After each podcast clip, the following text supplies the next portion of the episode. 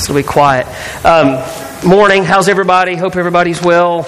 Um, I sound very nasally, and that is because I'm in the epilogue of a of a just a really like platinum level sinus infection. Like the I, I got the good model. You know, we I don't our, our family was sick for like 67 years last month, and um, uh, it's on December the 15th. Um, I took Jack and Caleb to the doctor, and Jack had flu B and strep, like they do. Uh, Caleb had RSV. And so I got, we got home, nurse daddy, and on Sunday morning I woke up, and the first thing I did, like I, I have a bottle of water, I drank it, and I was like, man, that didn't feel good.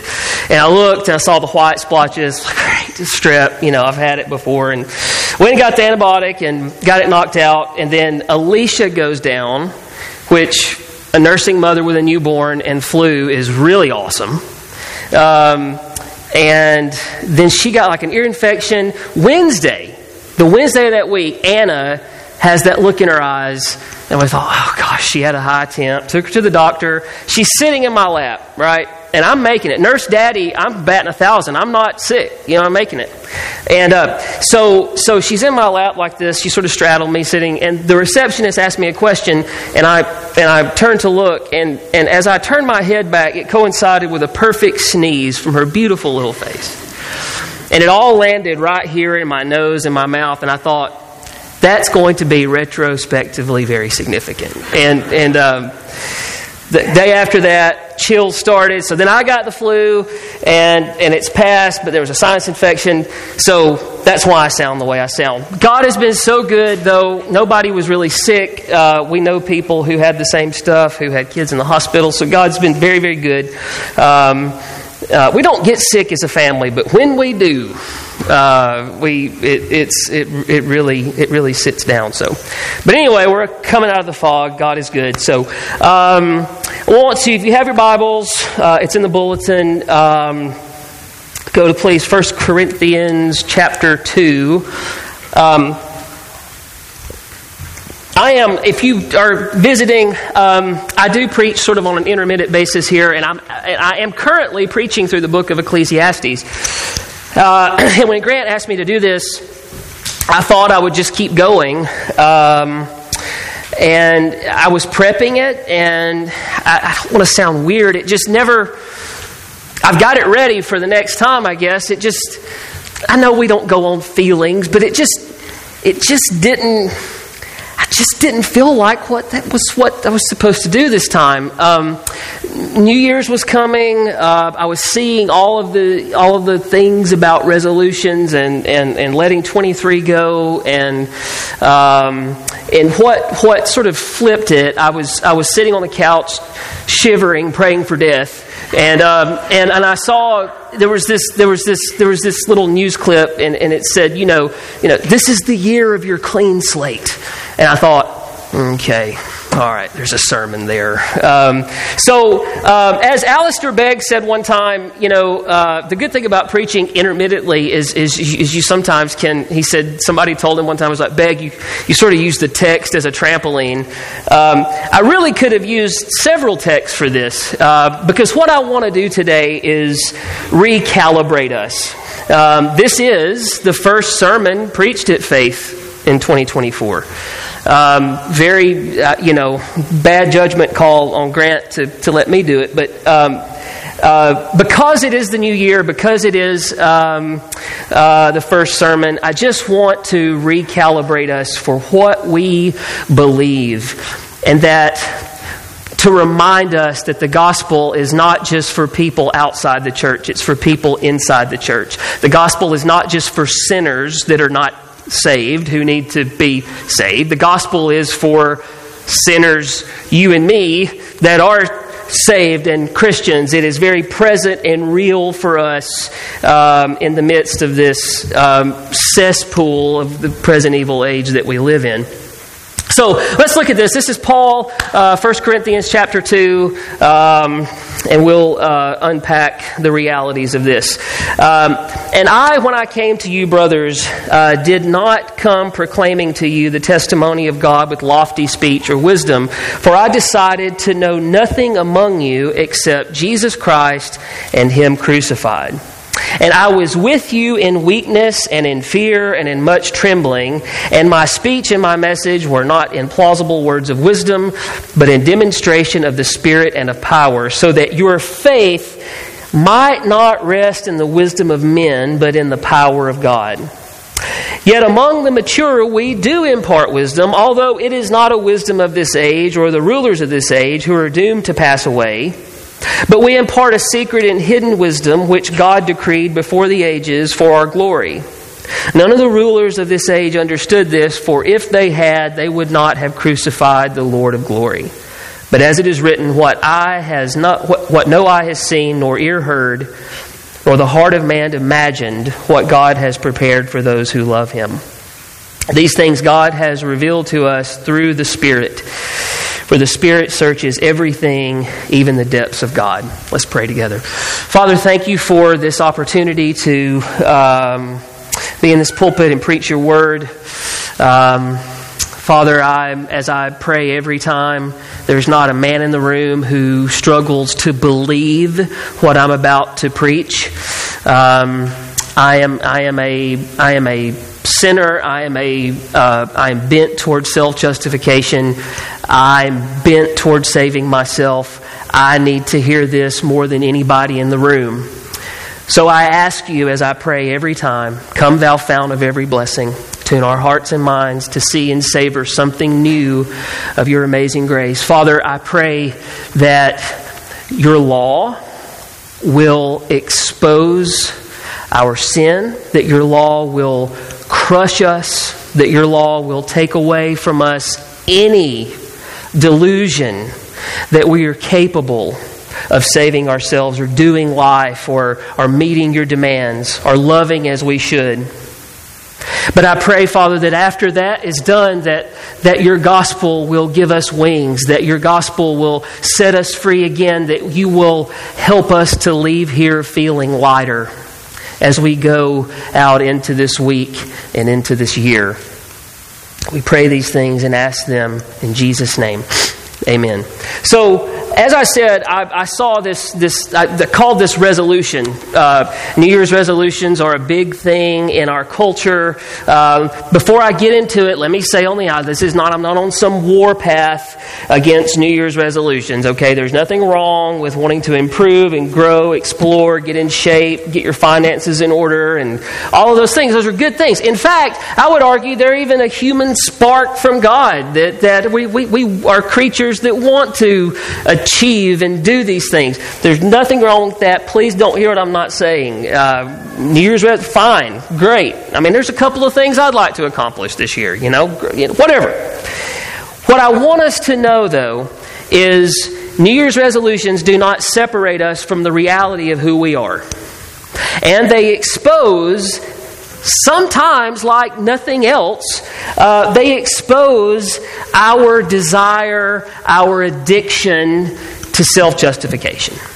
Because underneath every New Year's resolution is a promise that if I can just do blank, then my life will have significance. Then my life will have meaning. Then I'll have validation. If I can get my finances in order, then I'll, then I'll be able to sleep peacefully at night. If I can get the scale to say what I want it to say, then I won't feel like I, I, I'm not attractive. If I can just, if I can just get my kids to behave, if I can just do all of these things, whatever New Year's resolutions you hear or see, they're really no different than any other attempt than us looking in the mirror and saying, if I can do this, then I will find this. Um, it's subtle. It's very, very subtle. Um, this is, I saw this article uh, from the Associated Press. Um, you know, whatever that is now. But this was an article from a social psychologist. It's, it's, an annual end of the year exercise. Now, this is as secular as it gets, but this, this will ring true. It's an annual end of the year exercise in futility for many. Listen to this. But a clean slate awaits at the stroke of midnight for the next round of resolutions. From the first spray of fireworks to the closing chorus of Auld Lang Syne, 366 days into the future, 2024 is a leap year. It could be the year for finally achieving long elusive goals, for fulfilling aspirations, and being resolute on all those New Year's resolutions. As humans, Omid Fotuhi said, We are creatures that aspire. He's a social psychologist and a motivation expert, whatever that is. The fact that we have goals, the fact that we want to set goals, is just a manifestation of the internal and almost universal desire to want to stretch and go further. New Year's resolutions are one of the ways in which we do that. Listen to this sentence. This is secular. This is, this is this, the promise of the world. There's something very liberating about a fresh start. Imagine starting on a blank canvas. Anything is possible. Now, doesn't that feel empowering to you? Don't you like that? I mean, doesn't your flesh like that? I mean, I'm married with four kids. I, I, I, look for like clean slates every day, you know? Like, I would like to apologize again, Alicia. I'm sorry I was such a jerk again. I'm sorry that daddy yelled. I'm, I mean, like, clean slates promise things to us. It makes us feel in charge and in control. And the church plays right into that. The Christian church, I'm not even talking to, I'm talking to Christians today. The gospel is for you and for me today. We play, the church plays right into that because the promise of a clean slate, the promise of a fresh start is so empowering. Why? Because it puts us squarely in the cockpit of our justification, which is where, according to Genesis chapter 3, we are addicted to sitting. And New Year's resolutions expose to us um, that desire, that longing, that longing to transcend, that, that, that desire to feel that God shaped heart. You see, the enemy wants us to believe the lie of, yes, gospel, but. Or, yes, gospel and my performance, my morals, my vote, my political affiliation, my kids, my reputation, my portfolio, all of these things. And see, you and I, at the end of the day, can't keep these things. That's why one of these days I'm going to preach about um, exhaustion. I've got one ready. That's why we're so tired because you and I spend our lives grabbing, grabbing for this worth and meaning. And, and, and, and if I can just make it happen, then my life will be worth something. Uh, I'll mention this later. If you've not read the Screwtape Letters by C.S. Lewis, this is required reading for Christians. It should be. Um, there's a great line in there where this chief demon is training a, a, a, a, student demon of, of how to distract Christians and ruin them and all these things. And he said, You need to make them believe in Christianity and. Christianity and whatever. Your goal, he says, Wormwood, make them believe that mere Christianity is not enough. Well, when you and I walk down that road, I don't know um, if you are familiar with. Um, the, the, the, in the 1700s, Samuel Johnson, he, he had a diary that he made New Year's resolutions every year. And see if this, uh, we're going to get to our points, but see if this, see if you can relate to this. He wrote, O Lord, enable me to redeem the time this year that I have spent in sloth last year. 19 years later, another entry. May God enable me to shake off the sloth and redeem the time misspent in sin and by diligent application of my days yet remaining. Finally, in 1775, 38 years after his first resolution, he wrote, When I look back upon resolution of improvement upon improvement and amendments which year after year have been made and broken, why do I yet try to resolve again?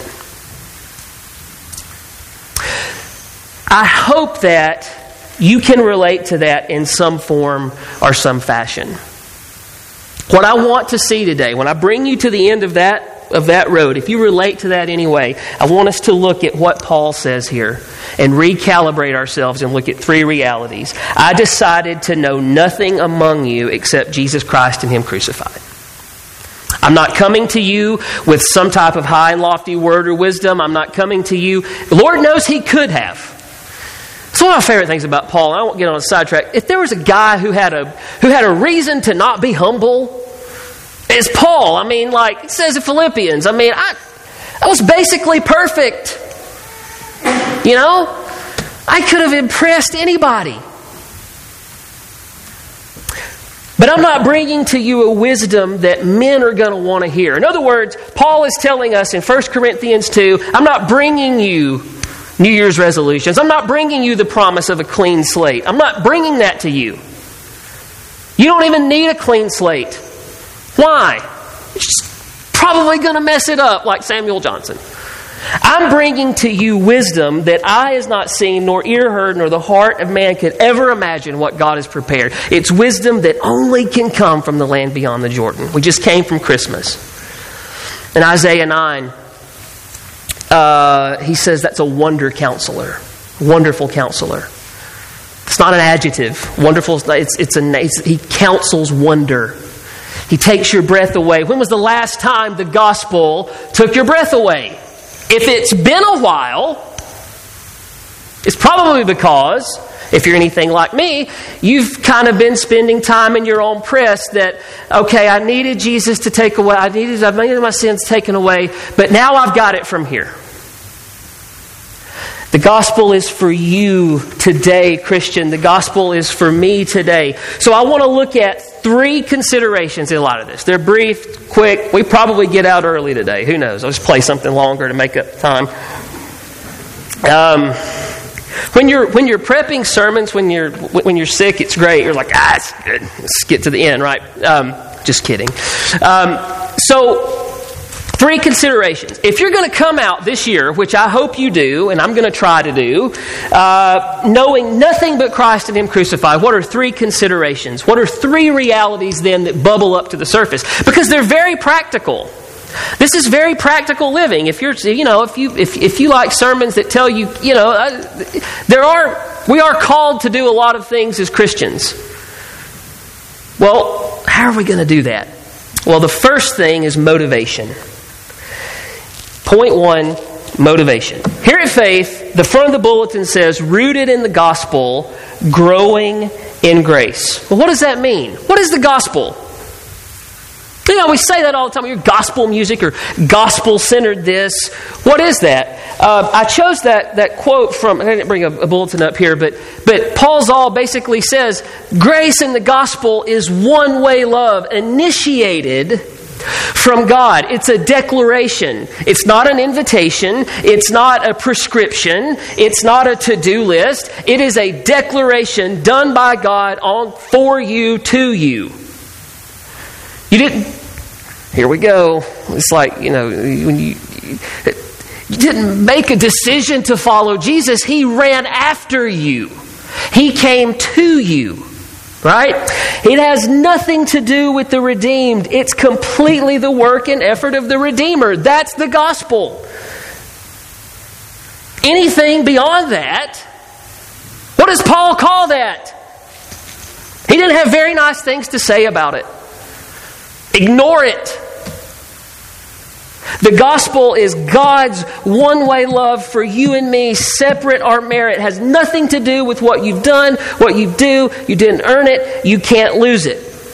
It has nothing to do with you. Now, on the one hand, that sounds pretty good. But there's something offensive about that. Why? I heard one time if you want to make sinners mad, preach law. If you want to make Christians mad, preach the gospel because that tells us that we can't do anything. Well, well now wait a minute. Do you remember Mark 8? You know what happened in Mark 8?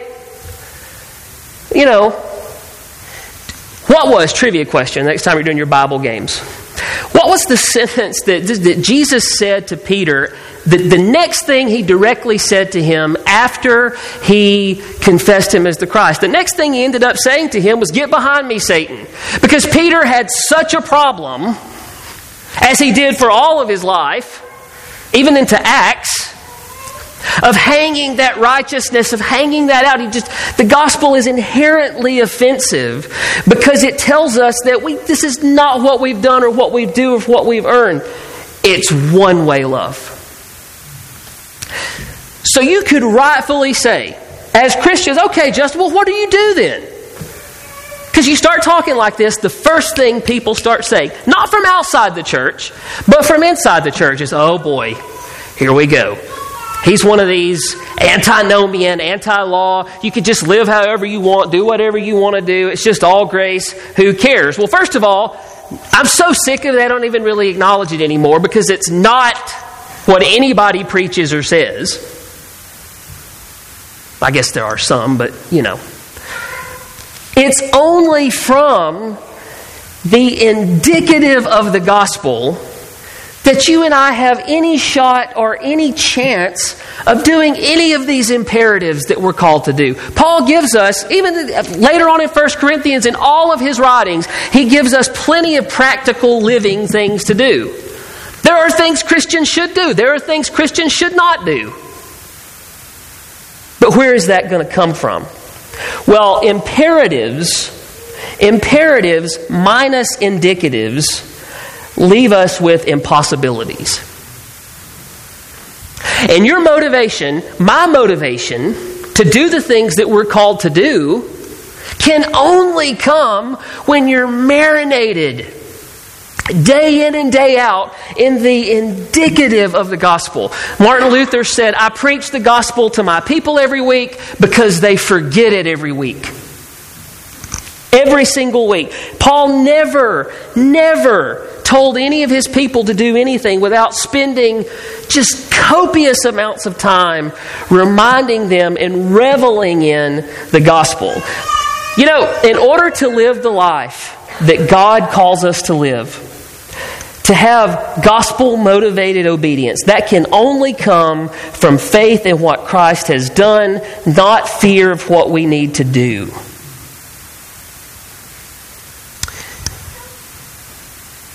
It's problematic for us as sinners that God does not require any type of obedience. God requires perfect obedience. It reminds me of Amos chapter 5. I love it. And for a musician, it really stings. What did God say? He's like, I don't want your fatted calves. I don't want your offerings. Stop singing your songs. I'm sick of hearing them. I want righteousness and I want judgment. That righteousness is pointing us to Christ and the gospel. It's only tethered to the gospel that any of your works, any of my works, are going to be received. You and I do not. I've heard so many people, all I do is to the glory of God. Friends, we don't get to define that. He is holy. It's only gospel motivated. Look, I can make my kids comply with guilt or threats. Those of you who don't have kids or have not been around young kids, you will never hear anything less sincere than the I'm sorry that comes after tell your brother you're sorry.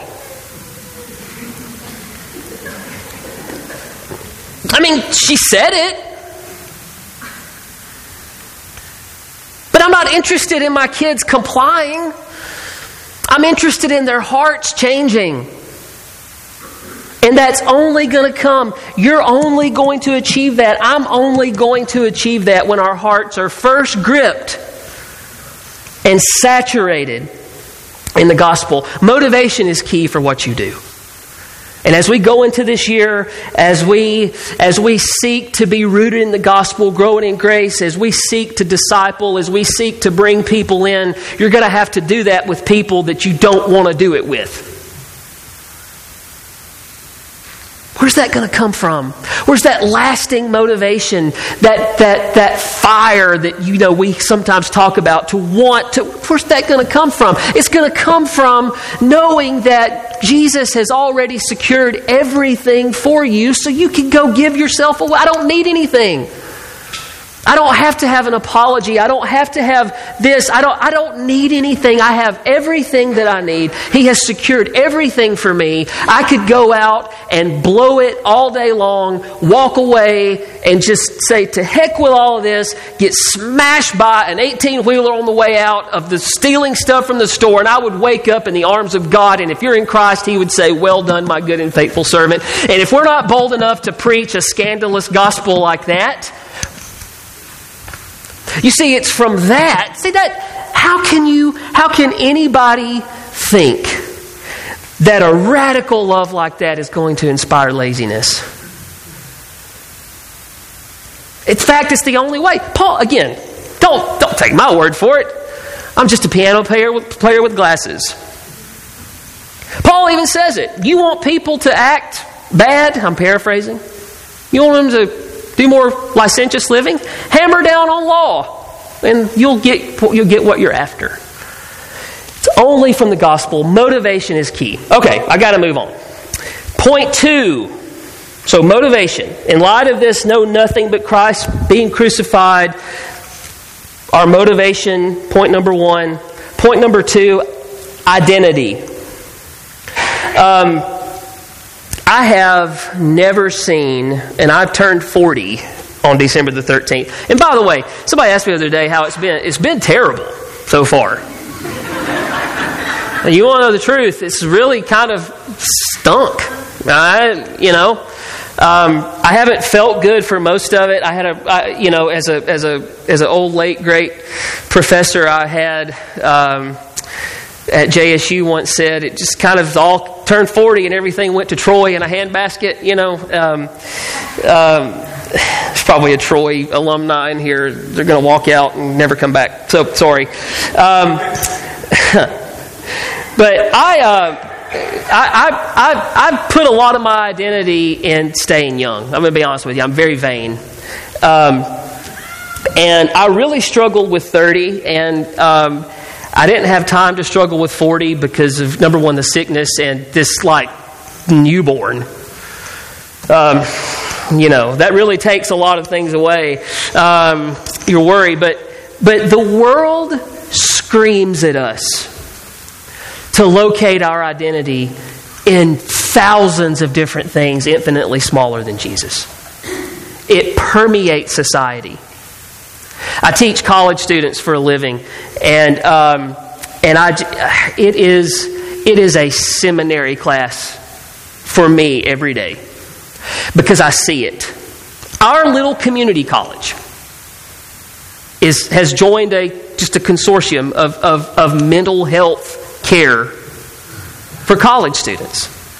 Most big universities have urgent, I've said this before, most urgent care um, uh, most big universities have urgent cares just for mental health on college campuses.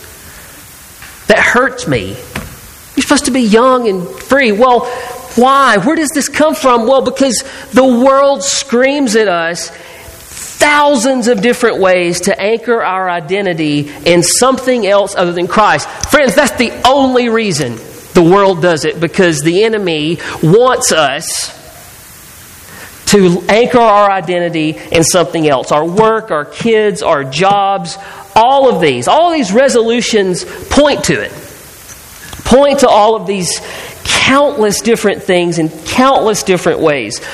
There are good things that ultimately become bad things. Um, I've, I've, been, I've, been, reading back through Job, and, you know, at, at the end of chapter 42, um, he, he says, I've, I've heard, I heard about you with my ears, but he had been through suffering. He had seen all that he was anchoring his identity in. And in chapter 42, he says, I've heard of you with my ears, but now I have seen you with my eyes.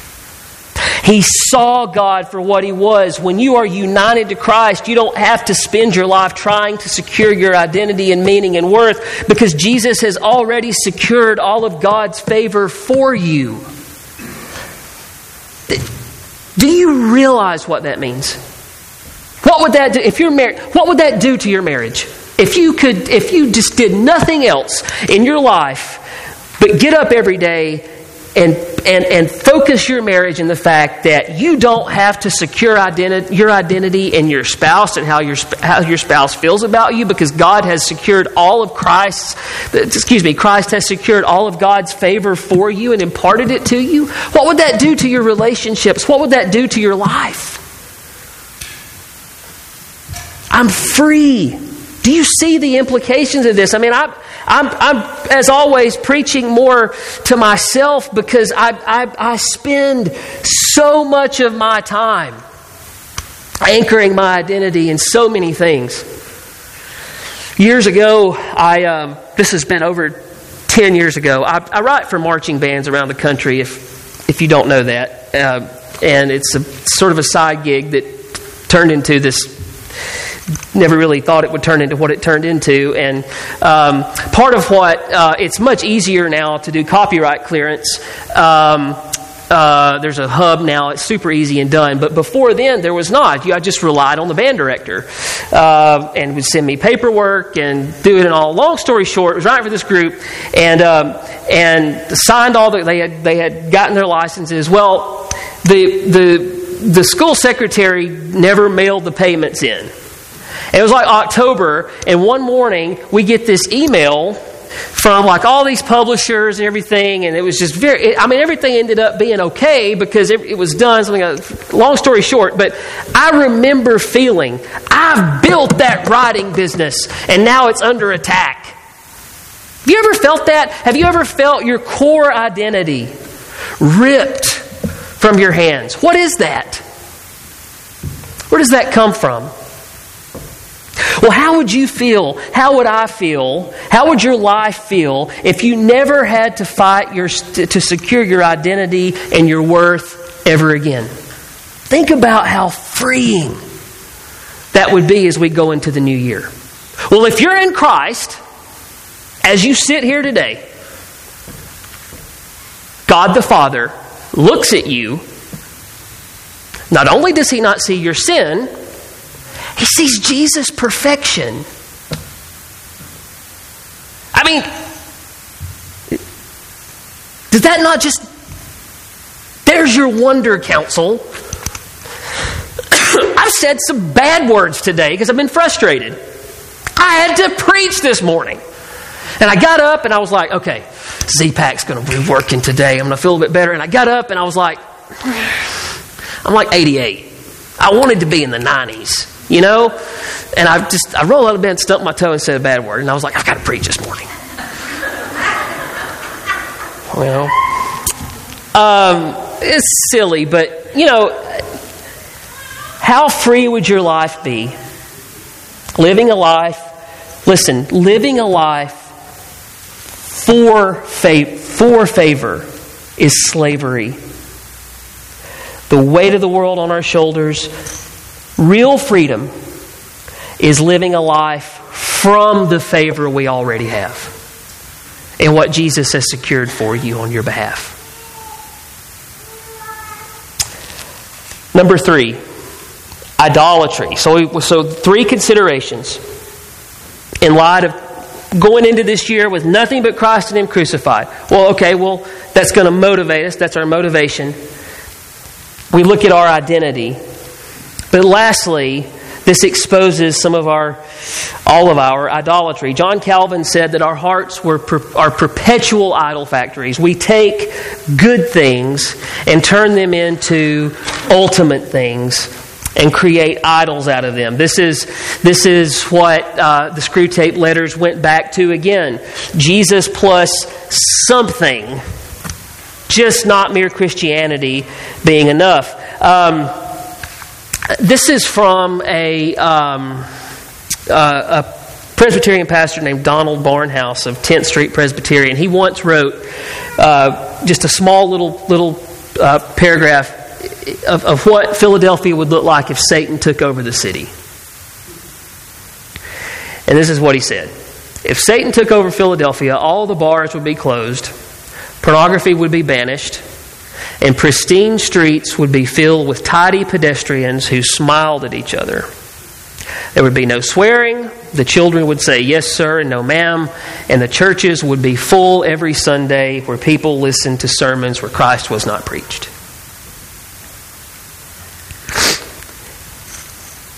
All of those things he mentioned before, good things. But they become idols because of who you and I are as sinners in that first Adam. New Year's resolutions have a way of revealing these things. What does your heart go to? What are some of your idols? Think about it right now. What's the one, like, what are some things in your life that you, that are idols to you? That if, that if they came crashing down, all your meaning, all your worth, all your validation is gone. I'll be honest with you, a lot of mine is my kids. I, it, it, it's weird when like Jack's report card comes in in the in the email. Like that, I feel like I'm on trial. Instantly. Why? Because that seven year old performing well and doing well is an idol for me. You know, I heard somebody say one time, you know, kids are a terrible. Well, my look, look. Kids are the worst place to anchor your identity in idol. You ever seen like minnows out of a bucket? You ever seen that? You ever like spilled minnows out of a bucket? That's what anchoring your identity in your kids is like. Those minnows. They don't know. Heard somebody say one time, you know, you're only as happy as your unhappiest child.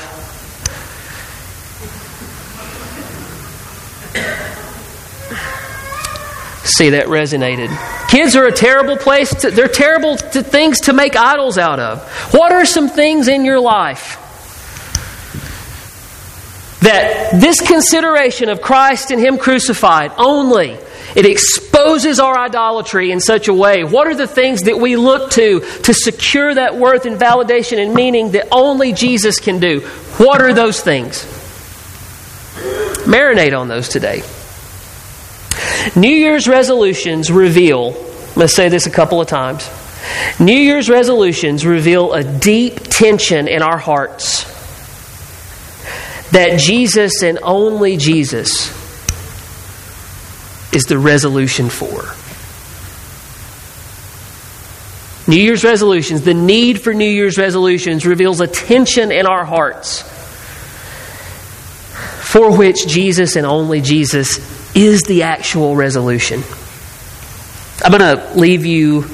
Um, i have a tendency to probably read a little bit too much of other people's words, but um, this is so good as, as we think about another year leaving and turning and a new one coming.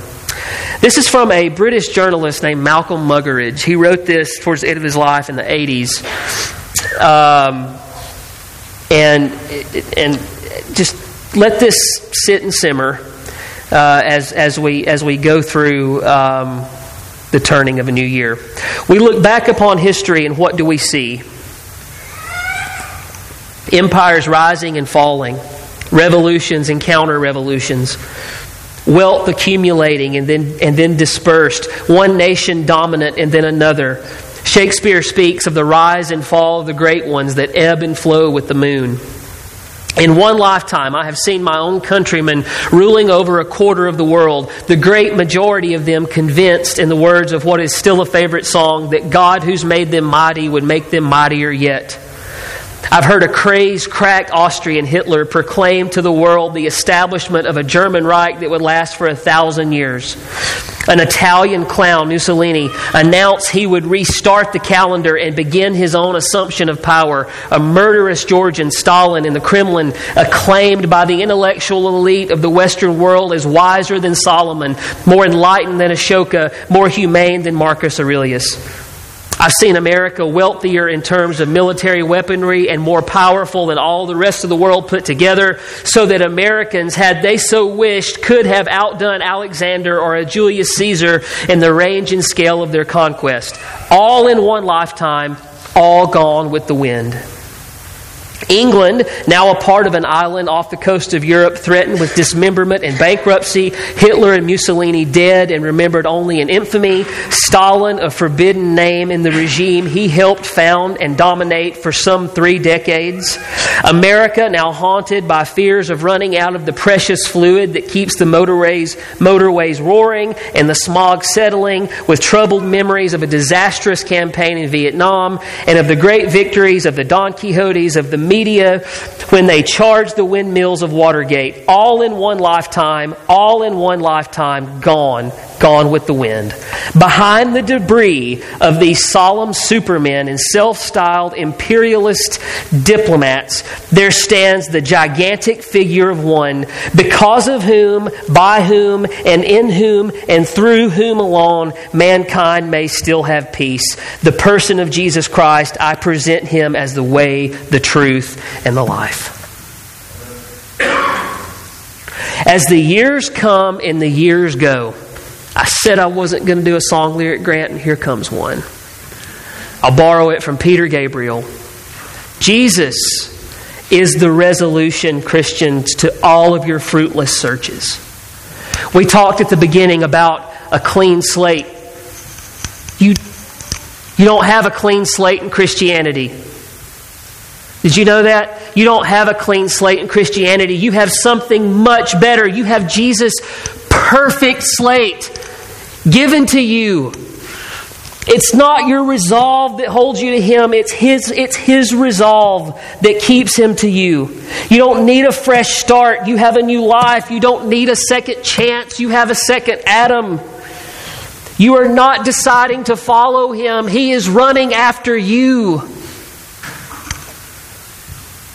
And it's from that reality, it's from His resolution. I like titles with double meanings. The title of this sermon was Resolution. We talked about resolutions and we talked about your resolutions. But what you need to leave here today is that because of what Jesus has done for you, the love and security and validation and favor of, of God the Father are resolute to you. Neither height nor depth, nothing in heaven or hell can take it away. That is where you live every day. So when you walk out of here today and drop the ball and screw your resolutions up and do the same sin and, and, and, and, and are mean to your kids, mean to your spouse, and grumpy and don't feel good, stop in that moment and say, The God of the universe, because of what Jesus has done for me, loves me, sees only Jesus' perfection. Nothing can take that away. What will that do to your identity and your motivation?